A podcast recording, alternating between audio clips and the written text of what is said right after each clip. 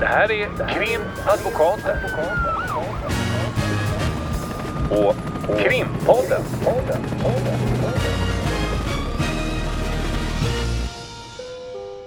Parter och ombud kallas till sal 32.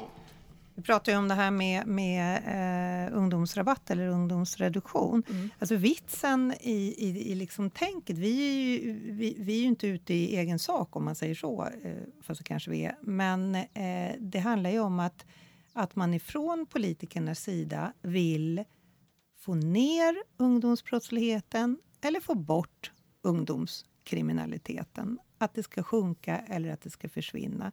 För politikerna vill inte presentera en massa brottslingar som springer omkring på gatorna och begår brott för allmänheten. Man vill ju hindra det här. Och det är därför man också vill ta bort de här rabatterna. Mm. Att människor mellan 18 och 21 ska vara lika ansvariga som en fullt vuxen och utvecklad person. Mm. Kommer det att funka, tror du, Lotta? Alltså, nej, jag tror att det är fel väg att gå eh, för att uppnå det syftet. Och det, är väl i och för sig någonting som de flesta vill, givetvis. Försöka sänka kriminaliteten. Men eh, att... Och då när du säger det, då, då blir det lite så här som att Naha, där, nu tycker hon då förstås att de ska få vård och man ska mm. stoppa om dem på kvällen och läsa Nalle. Det är så man får bort brott. Mm. Är det så du ja, tänker? Självfallet tänker jag så. Just Nalle också. Nej, men, men grejen är, alltså jag tror att från, det vi kan bidra med från vårt perspektiv det är att vi faktiskt snackar med de här personerna som... Eh, eh, fakt, alltså, och, och, det man glömmer bort, nu hoppar jag lite grann så här, men det man glömmer bort i hela det här snacket i, i media vad gäller då ungdomsrabatter, om vi använder oss av det realisationsbegreppet, eh, så är det ju att eh, alltså, om det är ungdomar som har begått flera brott och redan liksom är inne i straffsystemet. Nu har vi en glassbil här väldigt högt i närheten. Det är lite roligt. Sitter en ungdom med den och kommer med glassrabatt.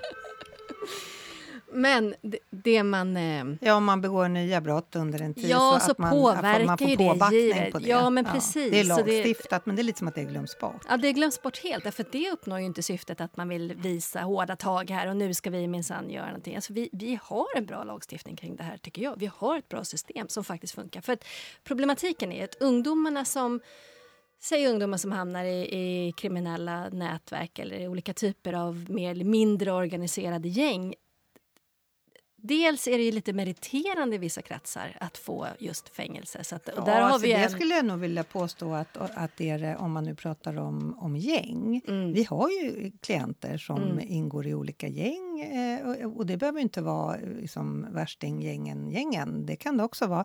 Men alltså, kompisar som slår sig ihop, det händer mm. någonting och sen blir man polare och kompisar ännu mer och sen så begår man brott. Ja. Där är det meriterande att sitta inne. Ja. Så är det. Um, och, det är coolt. Och, och, det blir ju naturligtvis en problematik om man då plötsligt ska servera den lösningen, om man får mm. uttrycka sig så.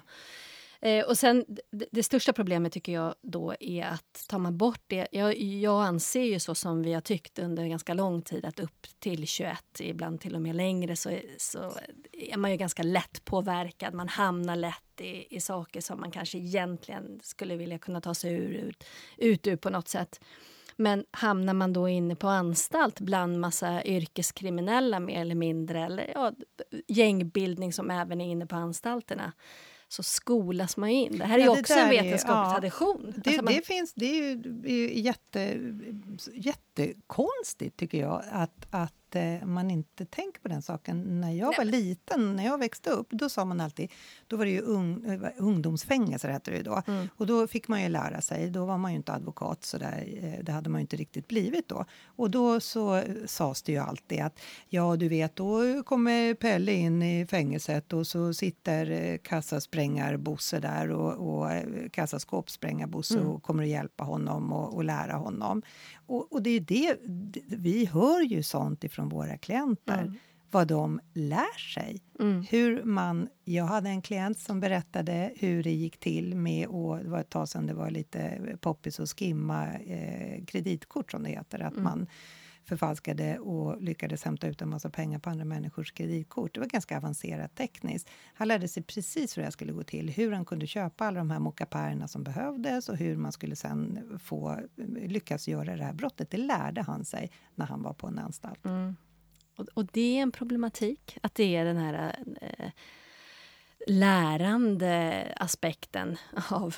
Och, och, jag menar, det motverkar ju helt och hållet då, den här tanken. Och det här, jag menar att man inte... Du sa det här att, ja, men att man inte tänker på det. Det här vet vi ju. Vi vet att det är så. Det finns hur mycket forskningsrapporter. Och, ja.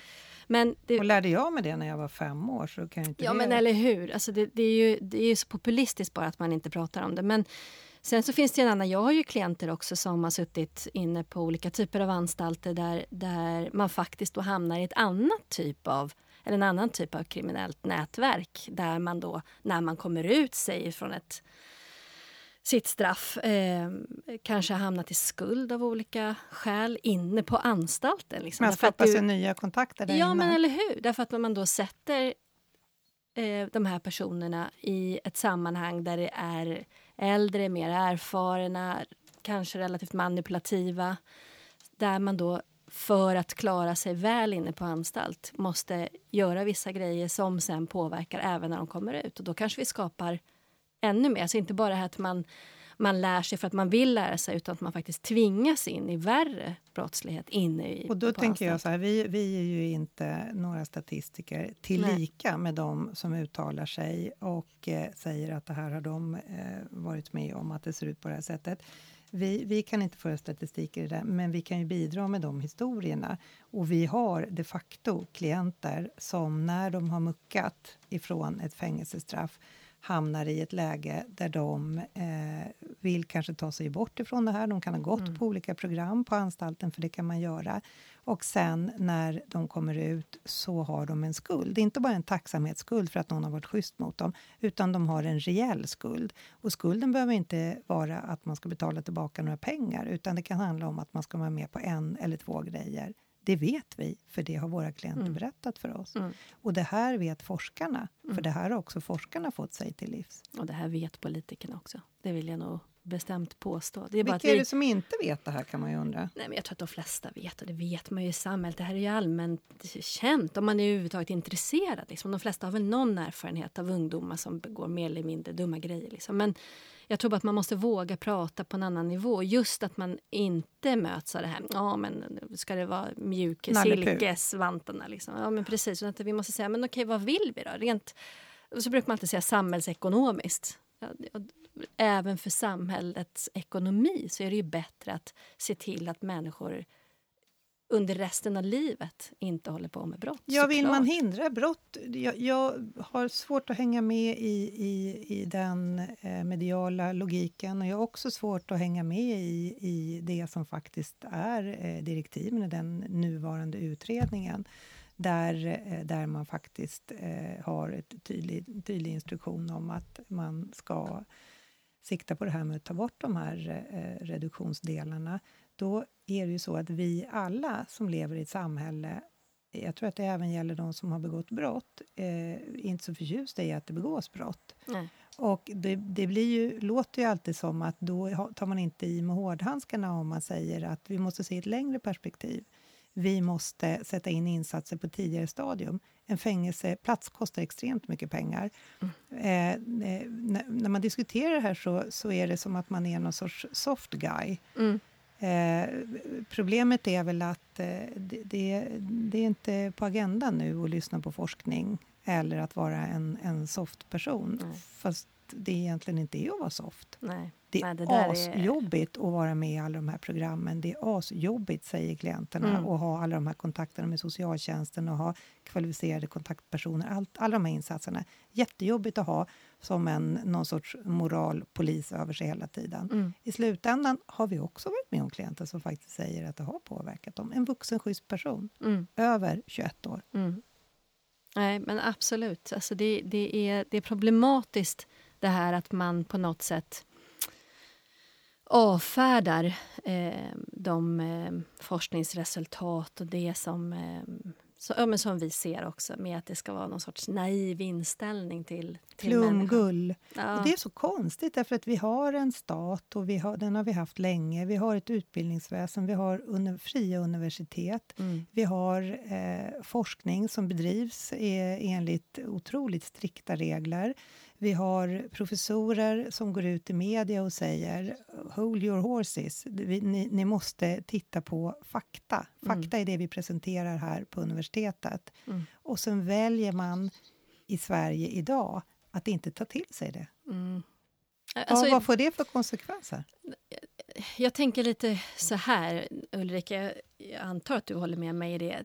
Um, om man ska se till hur man resonerar och på det sätt man eh, resonerar så är det ju med känslor.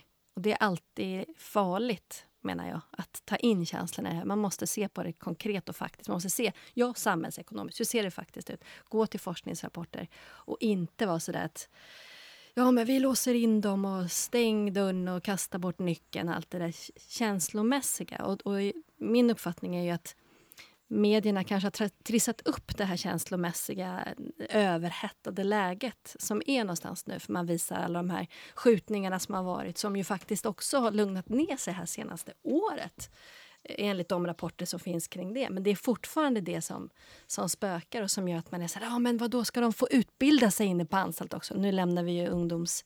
Men hela inställningen till straffet är ja. ju förändrat mot bakgrund av, av den stämning som har ja, piskats upp. Jag kan inte och det beskriva det på annat är ju, tänker jag, att eh, om man i samhället idag piskar upp såna här stämningar och då det finns en, en överhängande risk att när man inte då ska tro på den kriminologiska forskningen eller avfärda den som någon sorts vänstervriden propaganda, mm. vilket jag tycker är helt galet, mm då finns det ju massa annan forskning som man också kan avvisa. Klimatforskningen, mm. forskningen om jämställdheten mellan könen, när det gäller att vaccinera barn, den forskningen. Vi kan avvisa allt mm. sånt och sen kan vi sitta i varsin egen liten bur. Mm. Och man undrar ju vilket samhälle vi har då. Ja, då är vi ju alla inlåsta i och för sig. Det är ju bra poäng. Ja, det är bra i och för sig. Jag tror att vi eh, måste avbryta nu. Eh, nu kommer ingen glassbil, men eh, jag tror vi tar en paus. Vi tar en paus. Hej då. Hej, hej. Krimpodden.